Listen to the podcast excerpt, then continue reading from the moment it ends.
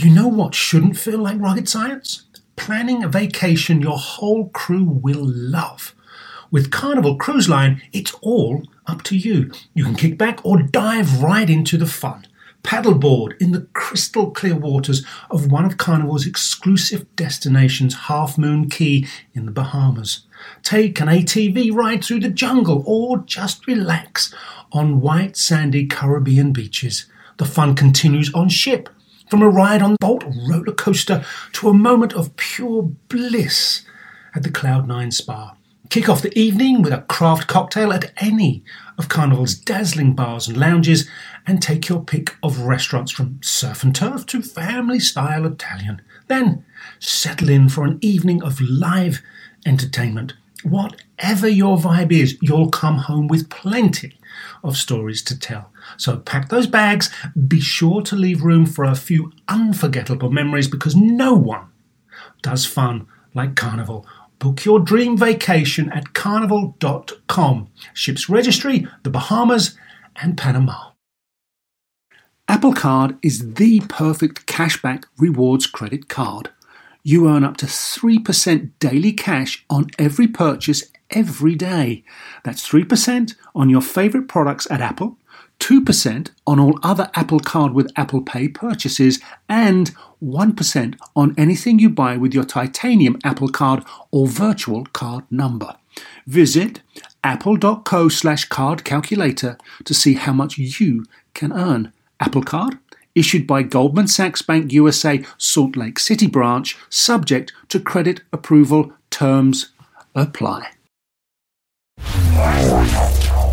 Welcome Star Talk, your place in the universe where science and pop culture collide. Star Talk begins right now.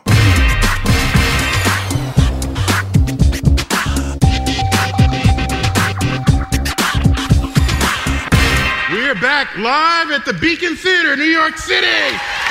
Star Talk Live. We are talking about water in all its forms, in all the consequences of too much water, too little water, dirty water, clean water. Tess, you've also studied disruptions to the hydrologic cycle. What are examples of disruptions to that? I would say changes, not really disruptions. Okay, what's an example?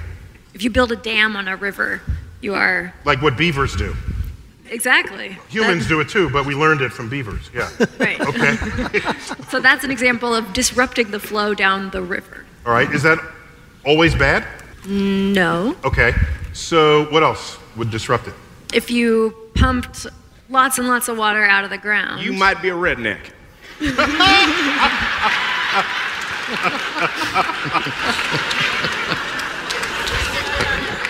I don't know where to go from there. Shout out to Jeff Foxworthy right there. Okay. So continue. Yeah. So pumping lots of water out of the ground could lower the groundwater table. It could start pulling water from the rivers and the streams down into the ground. So water that used to make it all the way to the ocean now gets sucked into the I ground. never knew that. Are you saying if you pull water out from other places, your river now might leach into those places that it didn't go before because there used to be water there? Right. So that drains your river before it even gets to the ocean. Yeah. So the surface water and the groundwater are connected, even though you don't see the groundwater or the connection. Okay, and so some of the hidden costs of climate change would in- include what, would you say?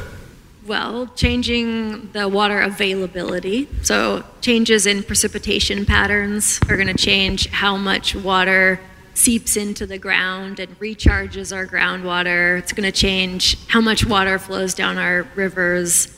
Temperature changes are going to change how much water we need, which is a big problem. And as you melt glaciers, sea levels rise, so that's another. Yeah. Flooding, if you're melting glaciers too quickly. Okay, so if the sea level rises, might that force water back up rivers and make it brackish Yeah. Yeah. when it wouldn't when it wasn't that way before? Is that something Yeah. that can happen as well? Mhm, And you can have seawater intrusion into the aquifers. So now you're pushing salty water into our groundwater, and then no one wants to pump it anymore. Contaminating the wells that Yeah. people might Yeah. drill from. Yep. So it sounds like most of the problem is beavers. mm-hmm. All right, so I'm fascinated by hearing this, and hearing Bobby give the recitation of geopolitical conflict. Your Holiness, is there any history of how water is dealt with spiritually? Water as ritual? Is there any traditions that you could share with us about how people think about water beyond just something to drink? I just wanted to ask you that question. Since you are a scientific man, Uh-huh. do you really think that there is some sort of a connection with the spirituality, a spiritual connection with the water? There's a quote from JFK, John Kennedy, the president. He spoke of returning to the water's edge. He was a boatsman, as we know. If I get any of this wrong, correct me here. and when asked, why do you come to the ocean? And he reflected on the fact that life on land started in the ocean. And he hypothesized that this point of origin of life continues to call to us. And in its calling, we are drawn to the boundary between land and water, and we gaze upon it. Who here hasn't stared at the waves coming in? Not even in conversation with anyone, just transfixed by nature and how it moves water towards the land and away. And so, I don't know if that's a spiritual reference to water as much as sort of a biological one, but it's a comment that I've never forgotten ever since I heard him speak those words. To my understanding, the, all the elements has the spiritual existence, definitely.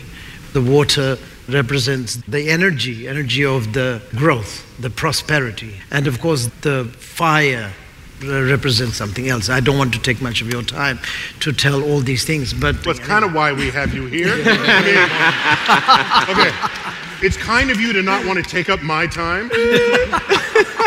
Why won't you tell us the secrets of wind?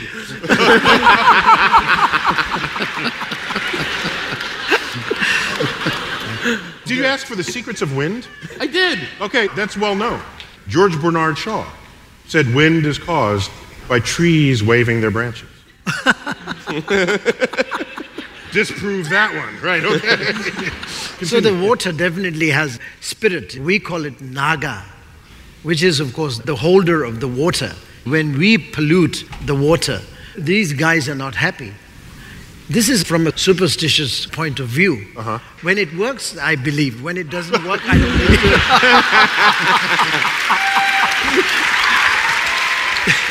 we are all happy to learn that you lead an evidence-driven life. Yes. Okay.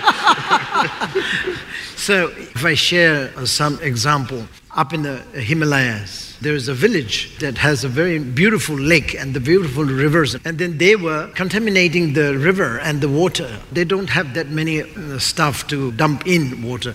But when people die, the dead body goes in there, and horse goes in there, and the dead yak, dead sheep, they all dump in there because you know it's easier for them. And I've noticed that so many people are sick, especially skin disease, and every doctor goes there, they can't help. So they want me to help. So then I thought, okay, there must be a, something to do with the water.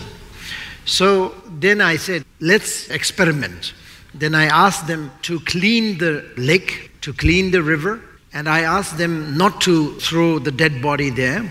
Please cremate in a cemetery. I create a cemetery for them, and within two years, the whole entire disease stopped. Hmm. That's where the saying, don't throw your dead horse in Yes. the water comes from. the very first biochemical warfare ever. It was figured out that if you had a carcass of some farm animal that was sort of putrefied, and you managed to dump it into the well of your enemy, you would then contaminate their water supply and basically make them all sick and possibly kill them.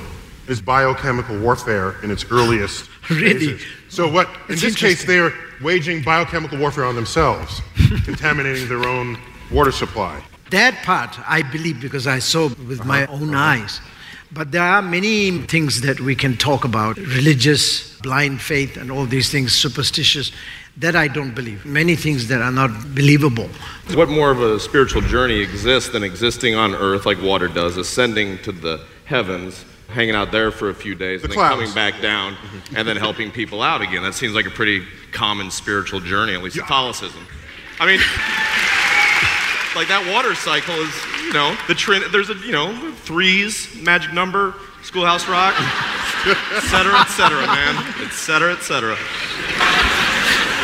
There's another point about water. Water is a very stable molecule. It's really hard to break the H2O apart. Really hard. It takes a lot of energy.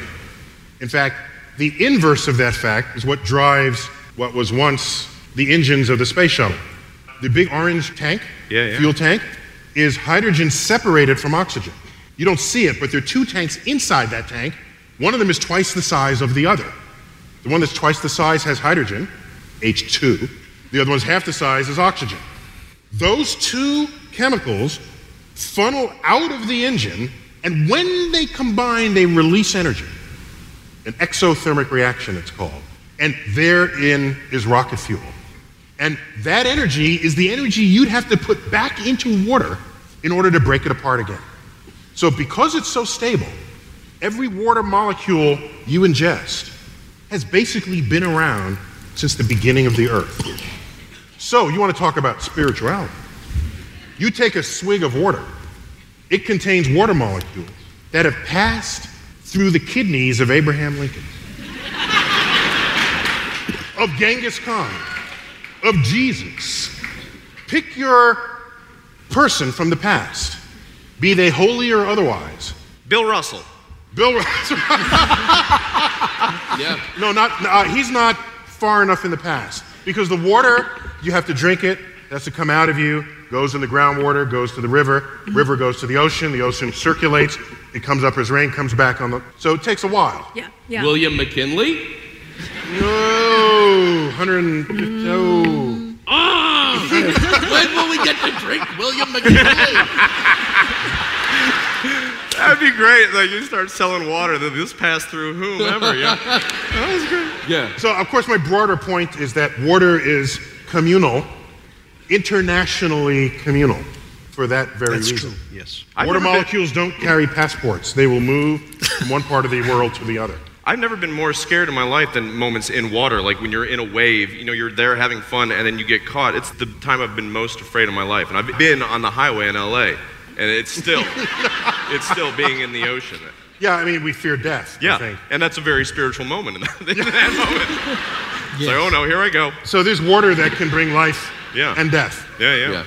We all need some contact with wilderness, with the wild part of the earth. And if you've gone camping or if you've been on whitewater or sailing or whatever it is, there's kind of a spiritual renewal that takes place and that everybody can document. Everybody knows that.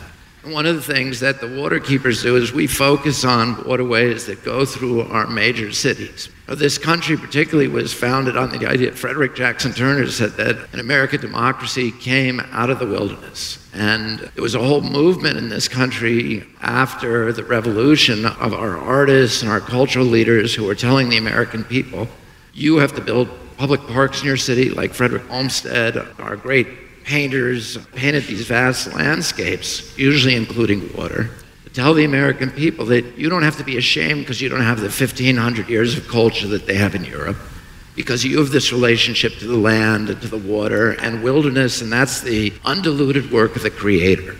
That is the distinction that you're going to have as a nation. That's where your values and your virtues and your character as a people are We going to do a little bit of that. We have the national parks. Are you not happy with how we've divided up the landscape here in America? You're making me look like a malcontent. The most important environmental issue is that we have livable cities. Instead of investing in huge highways and subsidies that go out to settling the landscapes around our cities, we should be investing in police protection and great schools and great health care in the city, Okay. Mm-hmm. making people want to live here, and then saving the landscapes to filter water. And that's what they do in Portland, which is consistently the most livable city in the United States. They've made an urban boundary. You're from the Pacific Northwest, right? Mm-hmm. I So used to live in Portland. do you miss that about Portland? I do. I loved living there. It You know, in Portland, you can take a bus to the end of the line and you're in a city and you can step out of that bus and walk into a redwood forest, you know, with Sitka spruce that are 30 feet around at the base. And, you know, you see the eagles and everything else, and it's accessible to the poorest person in the city. Whereas in New York, when Robert Moses designed the parkway, the whole point of those parkways was to get New Yorkers out to their parks so they could renew this relationship with the roots of the democracy. But he specifically made the bridges on the Hutch and the Merritt low enough so that a Greyhound bus couldn't pass under them because he didn't want black people from New York visiting the parks. Hmm. And that's how they are today. And it's one of the most important civil rights issues that we have in this country is the access of poor people and minority communities to public parks. And they're always are the ones who shoulder the disproportionate burden of environmental injury. So,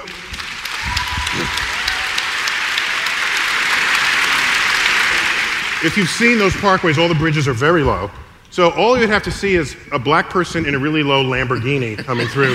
He would, his head would explode. He wouldn't know what would happen there. Lamborghini buses are the solution to this problem. Many of us are old enough to remember when you didn't just buy water in the store. It means somebody owns access to water and is selling it to you. Your Holiness, does that offend you when someone says, I have declared this water something I own, and now for you to have fresh water, I'm going to sell it to you? Well, he controls all the water in Asia. He's maybe not the one that asked that. He lives in a mountain and controls all the water and knows kung fu. Um, Are you mad other people own some water as well?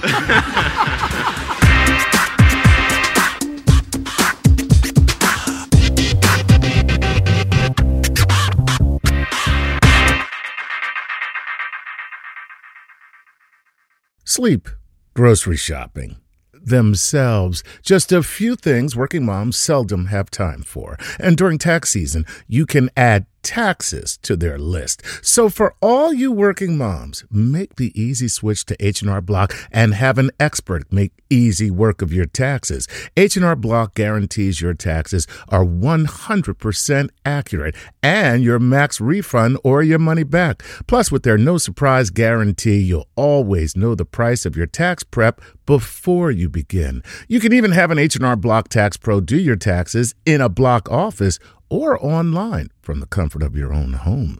Can your current tax guy promise all that? When you're buried under life's to-dos, let the experts at H&R Block stay on top of your taxes with a return that's right on the money and your biggest refund possible because tax season after tax season, it's better with Block. Make an appointment at hrblock.com. All tax situations are different. Not everyone gets a refund. Limitations apply. Descriptions of benefits and details at hrblock.com slash guarantees. Whether you're a family vacation traveler, business tripper, or long weekend adventurer, Choice Hotels has a stay for any you. And that's good because there are a lot of me's. Choice Hotels has over 7,400 locations and 22 brands, including Comfort Hotels, Radisson Hotels, and Cambria Hotels. Get the best value for your money when you book with Choice Hotels. Cambria Hotels feature locally inspired hotel bars with specialty cocktails and downtown locations in the center of it all. Hey, that's me. Radisson Hotels have flexible workspaces to get the most of your business travel and on site restaurants. That's me too. And at Comfort Hotels, you'll enjoy free hot breakfast with fresh waffles, great pools for the entire family, and spacious rooms. Hey, that's me too. I guess I'm just going to have to stay at all of them. Choice Hotels has a stay for any you. Book direct at choicehotels.com, where travel comes true. This episode is brought to you by Progressive, where drivers who save by switching save nearly $750 on average. Plus, auto customers qualify for an average of seven discounts. Quote now at progressive.com to see if you could save.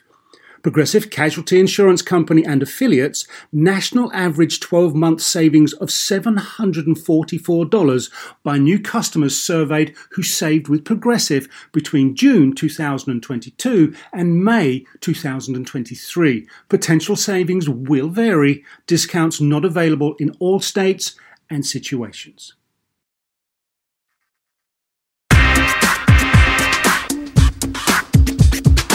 All right, let me make it a bigger question here.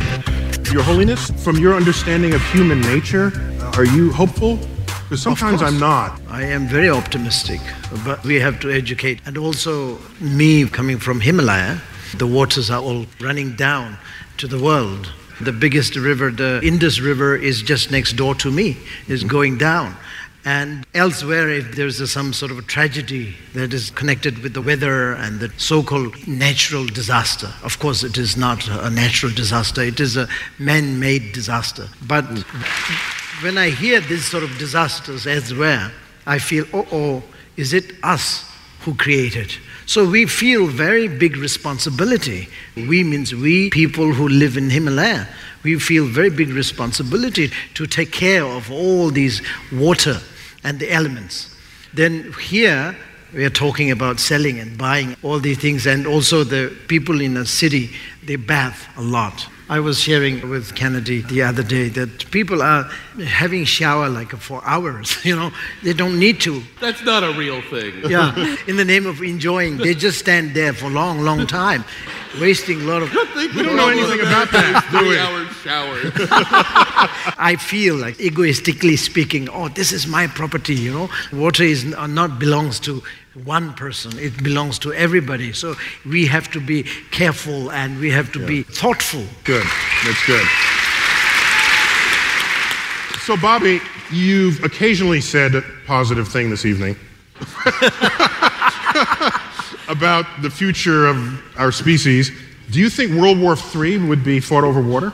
You know, the Pentagon's done two assessments over the last decade, and in both those assessments, they said that global warming and particularly water shortages are the principal threat to America's national security because of the disruption to global political systems that it, and populations that it's going to cause. In the last 10 years, water privatization has become a trillion dollar industry. We've already Trillion dollar industry. trillion dollar industry, according to the World Bank. We've already seen water wars fought all over the world in, in Bolivia and Cochabamba and Belize and many other countries where foreign companies have come in, privatized local water supplies, and then raise rates and literally kill poor people who can't afford those higher water rates. You know, the interesting thing, Neil, is to look at nations that have water and those that don't. The nation that has the most water of any in the world is Canada, which has about 20% of the global water. Russia Uh, has probably somewhere around 20%.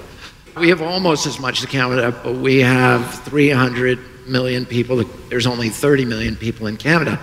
What you're going to see is a very, very strong demand from the southwestern cities that are drying up right now to get a hold of the Great Lakes water, to put a pipeline down from the Great Lakes water. And these proposals are constantly being made, and the Canadians will say, well, part of that water is ours. So that, that's the kind of conflict you're going to have, even in what we call the first world. But in other places in the world, the scenario you described before, where you have poor farmers migrating to cities, it's not that they're making demands on government. These are people who are going to die. And somebody who is going to die has nothing to live for. Desperate. Any of them are going to decide to die violently. That is where civil wars come from. Hmm. You're bumming me out again. Man. You asked him how World War III would start. His answer is pretty accurate. If you were like, what's your favorite flower, maybe you wouldn't be so sad now. All right, before we go to Q&A, let, let me end with a rephrased question. We have some geopolitical ideas. Yeah. Okay, What they all said, but happier. His Holiness said something we all embrace and agree with, that education is key. It's always the key, for sure. I don't know that education necessarily makes people less violent when pressed into violence. So, what would you say, in addition to education, is the most important thing we all need to do going forward with regard to water for all? What bit of wisdom can you share with us? We want to be responsible citizens, That's true. but we don't always know how. Go And- Are you His Holiness? No, I don't think so. no, right now you're just a holiness. Knock it off. We got him. We got him. Uh, I mean, it's true. Veganism is a thing. yeah. Let's not get carried away. So, what would you? Education to me is that people have to understand how important the water is. That's all. That's it. That's it. Water does what? When you have an abundance, you don't know how important it That's true. And the water now, right now, people almost like a majority people thinks that the water comes from the tab, but it is not true. Water comes from elsewhere. you have to tap. understand. and the tab. Technically, you know? And it comes from the mountain and the river. I don't want to go through all the details, but of course, you have to know much deeper than the tab. So it's hard to know that by being told it. Perhaps maybe Americans should travel more to other To Himalaya. to Himalayas. Are, are we all invited? More invited.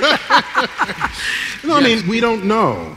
Yeah, And no, no. I mean, uh, Not that we're jokingly, I'm blameless. saying travel to Himalaya, but they don't have to go to Himalaya. They just go to a little mountain they have here, and they have to walk around, and they have to talk with the trees. They have to really be like, really, the, the trees will talk to you. Trees will talk to you. Plants will talk to you. Flowers will talk to you. And water will talk to you. Everything. Really, you just have to be friendly with them. You know, stop being rude to them abusive to them. That is the thing. You have to be respecting them. Nature needs to be respected. Like all us, all of us, we all need respect. We have to understand the good about everybody. You know, not only me, me, me, I. Everybody has a good thing. Everybody has something to offer. And nature definitely has many things to offer. Not only that, we survive on the nature. For example, supposingly if there's no tree in this world, there is no oxygen. I mean, I don't know. Please correct Yeah, well, me. green life gives oxygen. That's true, yeah, It's right. a byproduct That's of it, photosynthesis. yeah. It's their waste product is our life product. That's it, yeah. That's the education I'm talking about, you know? That we should know how to respect the nature. We should know how to respect the animal also. We don't know how to respect the animal. Animals are the owner of the world. We are not the only one owns the world, but the animals owns the world. But we always, always somehow abuse the animal in the name of, I don't know, superior. They can't talk, so therefore we just kill them, chop them, abuse them very badly. So we should respect them. Not only from the point of view of Buddhist or religion, the Christianity or something, no. We shouldn't talk about any other religion. We just talk about the reality. So this is the religion. This is what we should be, we should always be with the reality. This is what I'm thinking. I don't know. You should correct me again. yeah, Neil, you should correct him. I'll set him straight, Like, Neil. First of all, uh, Put him in his place. Trees are good listeners, but not good talkers. Uh, second of all, Your, Your Holiness, there, there is nothing I can add or subtract from what you just said. I just want to say, thank you.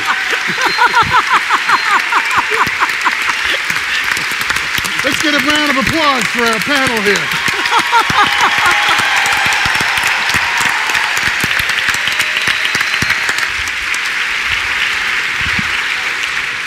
I keep thinking there's some kumbaya song that we should be singing at the end of that. Does anyone need a quick potty break before we? do a Q&A. We're good up here. I'm not going to use more water. No. Today is the last day I use any water. We're going to open this up to you to find out just what questions and comments you might have. There's a microphone on this aisle here. Sir. Yes. Beyond the importance of protecting the uh, scarce resource of small fraction of 1% of fresh water that's available to us, is desalination an option or desalination plants in order to try to reclaim part of the 99% that isn't, especially for some like, areas in the Middle East that are pretty arid? Forgive me for not even raising that topic during this hour and a half. So let's go straight to Tess on that. Tess, Yes. why can't we just take the salt out of the ocean? That would solve all our problems. So desal is, I think, going to be one of the solutions. The problem is it's still really expensive. It uses a lot of energy. The other problem is you have to still have a water source. So that works for people on the coast, but like I think Neil said earlier, water is heavy. And so moving that water inland to the people who live in the middle of the country is, is not efficient. Okay, But so it's a be it's a regional solution, but Yeah. not a global solution. Right. Okay, excellent. Yes. Um, you said that there was a point where water is liquid, solid, and gas at the same time. So, Wait, what wait, wait, first- properties wait, would it have? Wait, how, how old are you? Just like He's Ten. 74. Ah, little Benji button. Call me out on what I said. All right. So, yes, maybe I wasn't clear. It's not a new kind of water that's all three in the same spot, Oh. but a bucket. Yeah, I'm sorry. Yeah. yeah. That, that would have been cool, though. Something that is simultaneously solid, liquid, and gas. That- I don't know what that would look like. But when we talk about the triple point of water or of any other substance, a bucket of it would just be happy having ice cubes, water, and that water will be boiling, creating steam. And the ice and the boiling water are just fine, and the boiling water doesn't melt the ice. The ice is just happy. And so that is what we mean by the triple point of, of a substance. And if you could have something that was simultaneously solid, liquid, and gas, that would be an awesome superhero or something. Yeah. That's usually what happens to me after Taco Bell.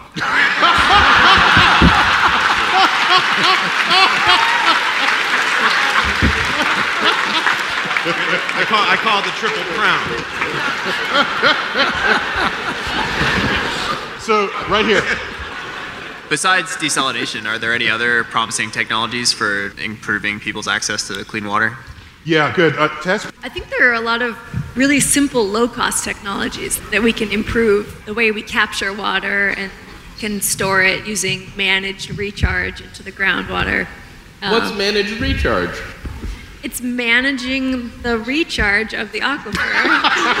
Duh. So you're basically you're capturing the water and retaining it, so you give it more time to go into the aquifer, or you actually pump it in. So instead of pumping out, you're pumping in. Nice. Um, There, there are a lot of technologies out there No, that's a good question. right now that, if they were widely used, would dramatically reduce the amount of water that's needed. For example, agriculture. There's drip agriculture, where you have these very, very inexpensive probes that can measure the moisture in the ground and then turn on computers that tell you exactly how much water the plant needs. And you can reduce water in agricultural uses by upwards of 95%. So we overwater our. Water- almost all agricultural water is, is But wasted. by 95%. Yeah, that's huge. By 95%, because you only need the water that's actually going to go into the plant. What you do is you saturate the whole field with water. Right. Most of that water either evaporates or it goes into the ground. Which we spent such hard energy trying to get out. Right. In the first place. Close to 20% of the water that is used goes to dyeing cotton. It's a huge use of water, and there are now water free dyeing methodologies that are being adopted by businesses, and you should make sure that when you buy clothes that they're using either low water, or water free dyes. It's a consumptive use because the water is so polluted at the end of the dyeing process that it can't be recovered except by the highest end clothing manufacturers. Can I add that the point about the agriculture is right on? And we need to emphasize that if we can save even a little bit of water in agriculture, we're actually saving a huge amount of water because agriculture uses the most water. So if you're saving 5% in ag, it's much more water than 5% of drinking. Well, we can save up So- to 95% of it. Yeah, well, Without knowing any math, that is around something.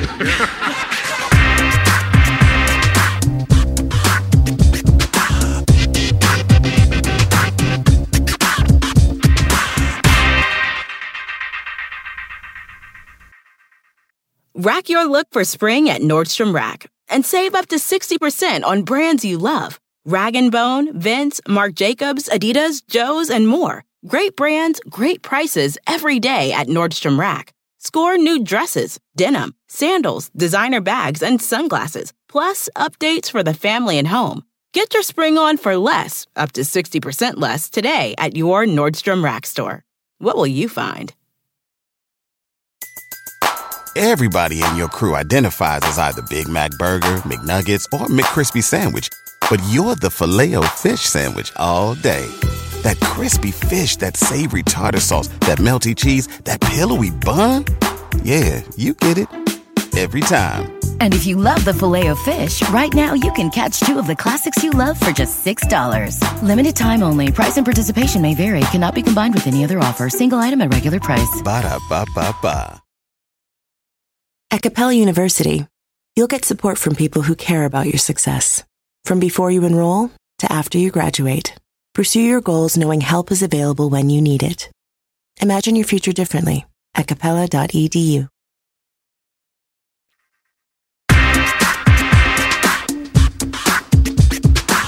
All right, let's go to another question. Yes.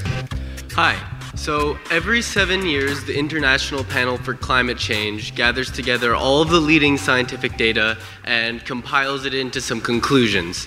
And 2013 was the last one, and I think they concluded that even if the human race stopped polluting, stopped releasing greenhouse gases cold turkey, the average temperature of the Earth would raise 1.1 degrees Celsius, and at 2 degrees Celsius, it's irrevocable damage. So clearly, it's an issue that we should be thinking about. What's the best thing we should be doing as regular people? The most important thing that you can do is to vote for a politician who believes in global warming and wants to do it. It's much more important to change your politician than your light bulb or your automobile because they're making the rules that will incentivize good behavior. Free market capitalism is the most powerful economic engine ever devised, but it has to be harnessed to a social purpose. Otherwise, it will lead us inexorably down the path of environmental destruction and oligarchy and corporate kleptocracy, which is what we're headed for right now. Kleptocracy. Yeah, that's where the Koch brothers run everything and steal everything. We're the wealthiest country in the world. We create the most greenhouse gases, and we have the capacity to change that. We shouldn't punish people. We shouldn't reduce our quality of life, but we should incentivize business people and others to make the right choices and to make sure that you can make money in this country by doing good things for our community rather than forcing people to make money by poisoning the rest of us. Right here, next. Yeah. You were talking about how the pressure on the ice skate affects ice, but I thought the jury was still out on how ice is slippery. That's it. That's all I got. oh, so this has been eating at you the whole time. yeah. It's possible for ice to be so cold that even if you try to compress it, you don't succeed and then you cannot skate on it. So, ice is not slippery because it's ice.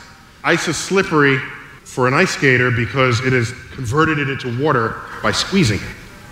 Why is it then slippery for just when you're walking on it uh, on your little path to your house and then you fall?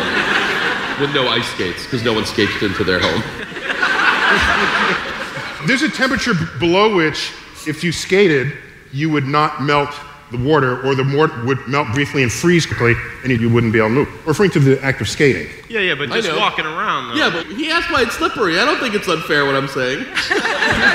you know, because I, I don't wear skates. You know, I've, I've only worn skates like five times in my life, but I've slipped on ice. Yeah. Yeah. Yeah. Okay. In physics, it's called the coefficient of friction, Yeah. which is how one material intersects with the other. And if you look close in, Yeah, if one is very smooth Right. and the other is smooth, like Teflon against some other surface, then the friction is low. Yeah. If the surfaces are not smooth, like rubber on asphalt, Right. the rubber gets in the so then you have a high coefficient of friction. Right. And that's why cars have rubber and their roads are made of asphalt Yeah. rather than Teflon on cows. yes, ma'am. Hi.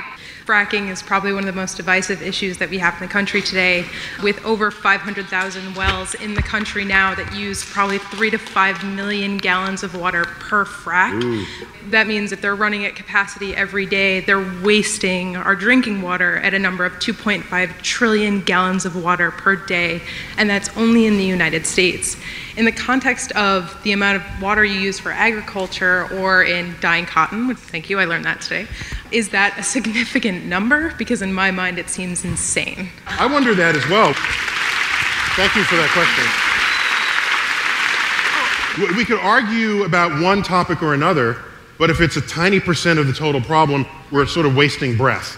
So I, I want to know the answer to that question too. With this fracking, it uses water. It's about 1% of the total water consumption in the US. Wow. Which is not trivial. No. Like you said, it's trillions of gallons, but it's nowhere near what we're using for agriculture or industry. One, one of the answers to your question is that it depends where you are. Like in New York State, the water consumption is something that we don't have a lot of grounds complaining about. There's other reasons to oppose fracking, but the water consumption is probably not a good one because other energy uses use more water per kilowatt hour produced. For example, the Indian Point Power Plant uses a million gallons a minute of water. In the western states, water would be a huge issue, particularly when they have a drought as they do today. I would love to use that issue to sue somebody on. We have time for a few more questions. Yes. So, my question is along a similar vein. Is there a scientific consensus on the dangers of fracking to individual water supplies? It depends if you ask the, the gas companies.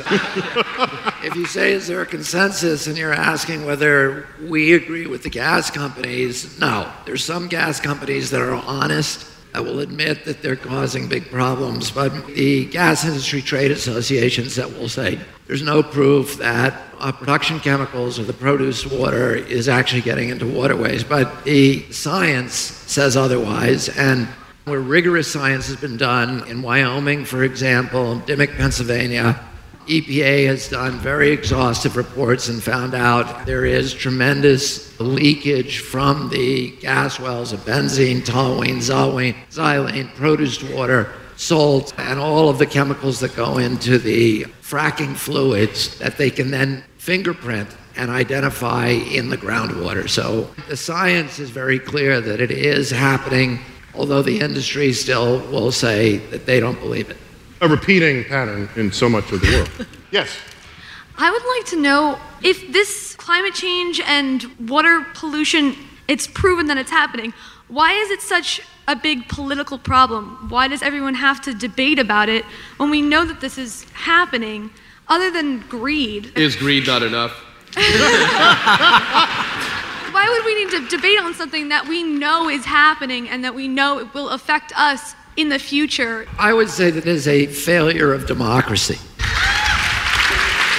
In a perfect democracy, you would have policy that was driven by science and by objective criteria and by empirical data. But in our democracy, at this point, policy is driven by moneyed interests. And by investing a little bit of money in a politician and then some money in these so called free market think tanks, and they fill them up with these phony tobacco scientists we call biostitutes, who will say there's no such thing as global warming. Biostitutes? Biostitutes. That's a. I like that. Yeah, that's good. That's good. I think the answer is greed.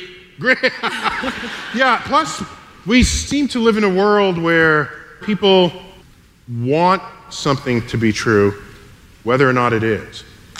And that's a peculiar state of a democracy because it is an unstable foundation for anything that would follow. And so I keep wondering whether we just have to collapse as a civilization and from that state have all our pistons aligned and move forward together.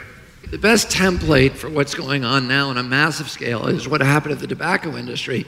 Here was an industry that was killing one out of every four of its customers that used its product as directed, and yet they were able to avoid regulation for 60 years by creating these phony think tanks and generating this phony science, buying politicians, subverting the political process, capturing the agencies that are supposed to protect us from the polluters and from the bad guys, and making them sock puppets for the industries they're supposed to regulate. And they developed this whole template.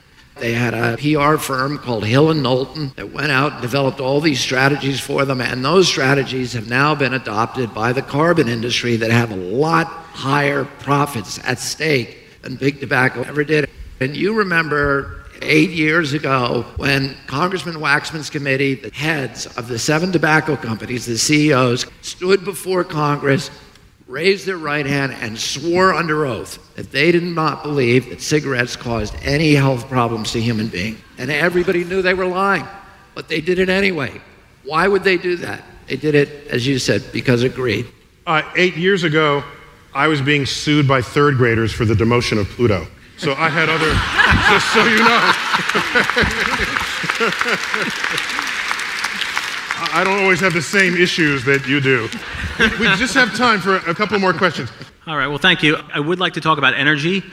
What do you think is the real future of energy? I mean, I guess to the scientists on the panel, I'd like to say, for a theoretical, far fetched question, do you think 100 years from now we'll have contained fusion and be able to use that? But in a more practical, contemporary sense, what's the real status of the renewables, particularly solar and wind?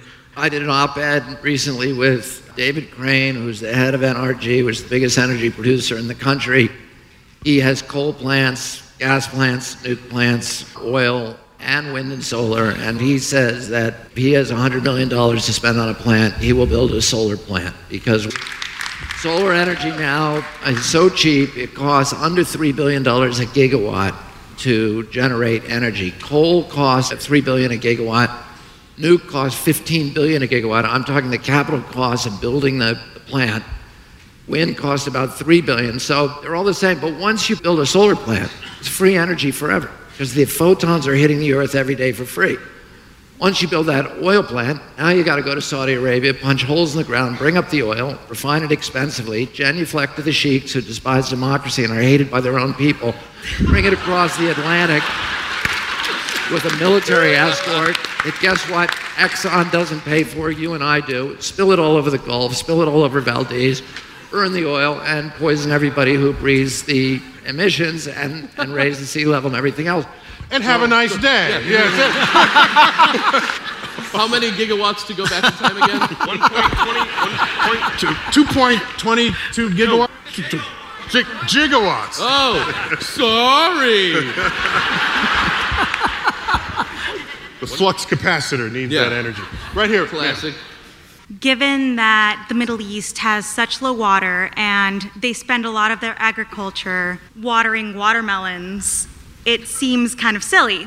Why don't they plant things that don't require watermelons? Is there I any mean, less ki- water intensive crops. exactly? Yeah. Why don't they just eat bees? Not that, but they end up exporting a lot of the watermelons because they're subsidized. So it's a combination of economics and science. So why don't they ever collaborate? Let me go to Tess on that. Tess, are people planting the right stuff around the world? Typically, no. Okay, Um, no. Given, Yeah. well, they're definitely not, but Has- what is stopping them? Why are they being subsidized? So it depends on the country. So, like, if you're talking about melons being grown in the Middle East, you could look at Jordan, who has Exactly. no water, and they're growing melons, and they shouldn't be. And then they're exporting, so they're losing all that water. If you look at Northwest India, for example, the government has told the farmers to grow rice and wheat. They say, we'll give you a guaranteed price for these crops. You don't have to worry about market fluctuations, nothing. So the farmers say, great, I'm going to grow rice and wheat, even though we don't have enough water for it. So they're pumping their groundwater faster than they can use it. And it's all because the government is saying, this is what you should grow in this part of the country. So you're right to bring it up in that it seems like we should just be able to talk to the politicians and change what crops they should grow. And that's something that we're working on. And the politicians in these areas are starting to realize it because they're seeing their farmers facing the point where they're not able to keep farming.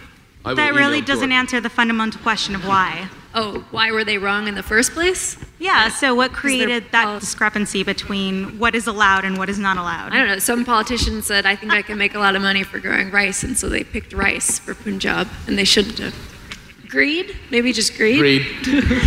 Great, that's the answer to all of this. Forgive this long line here, but we have time for only one more question. We're going to take it from the gentleman in the second row there. Please go. Thank you. Is there any point where we could get to a point where there were enough natural and man made disasters that basically all of our accessible water could get to a polluted point beyond repair? And if that's the case, could we as humans adapt to compensate for that? I mean, wait, wait, wait, wait. So you're saying yes, but a lot of us would die. It would just be this. this room would live, everyone else. Bye bye. Wait, wait. so you're saying we pollute the whole planet By and accident. then just evolve to thrive on polluted water? Is that basically? Or adjust our genome so that polluted water is just fine for us? I mean, it would take time for evolution, but is it possible? So may I feel that? I mean, you guys I feel hope, that? I mean, I hope the answer is yes. okay. But it's I mean- not great. I would just say that it's not a good plan. Yeah. Right. it's not the solution to this problem. Bobby, that was your most succinct answer this entire.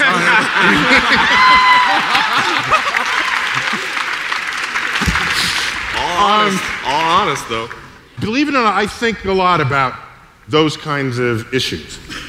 Because the question is what is easier or harder or cheaper or more expensive?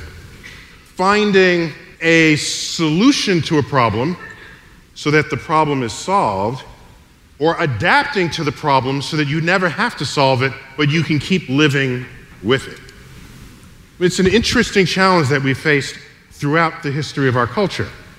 If you go back 120 years, there was a challenge among urban dwellers where there was horse manure all in the streets. Flies would reproduce on it. Back then, before supermarkets, there were just carts with food, and flies would get on the food. Was, there was a health challenge. And so people did all this research. How do you put something in the feed of the horse that could change the nature of the manure so that flies will not reproduce in it? It would be considered unattractive to the fly. All this research went into this, and the fly problem was solved by the invention of a car. Okay? The car solved that problem. And so solutions are not always linear. By the way, that's a very different, it had its own problems, but cars don't breed flies, right? So it's just interesting to me as I study human ingenuity and the advance of civilization, how and when people decide what a solution is to something and whether they just leapfrog it into a whole other realm. And so I'd like to think that if we had the power of genomic engineering to change our human physiology so that it could survive polluted water, that that world would have enough power to have purified the water in the first place. That's what I'm just kind of thinking here. And so, this is why the STEM fields are science, technology, engineering, and math. His Holiness spoke of the value of this. That's why it is so important in our future. Because a problem arises, what's your first thought? I think of it when the asteroid comes. The asteroid's coming. What's your first thought? Is it run? buy water, toilet paper, whatever people buy when they're escaping? Is that your first thought? Or is your first thought, how do I deflect that asteroid? That's the world I want to live in, where people see a problem and imagine a solution to it that solves the problem rather than escaping from the problem, trying to prevent the problem from further affecting them. These are two different worlds.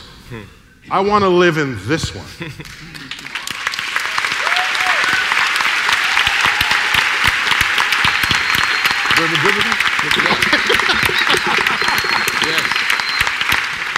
You get that by a STEM literate culture. Not everyone has to be a STEM professional. You could even be an attorney, but if you're STEM literate, you can fight for causes that promote STEM interest in our culture.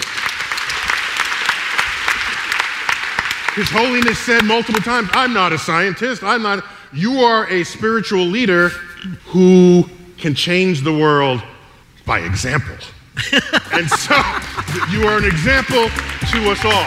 Guys, thank you again for StarTalk Thank you. Live. Thank you very much.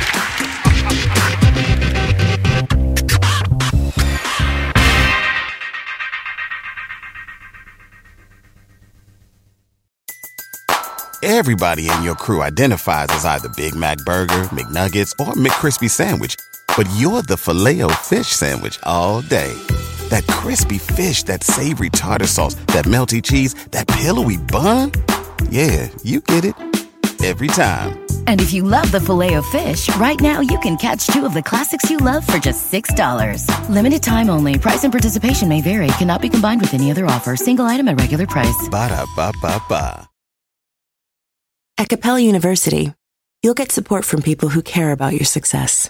From before you enroll to after you graduate, pursue your goals knowing help is available when you need it. Imagine your future differently at capella.edu.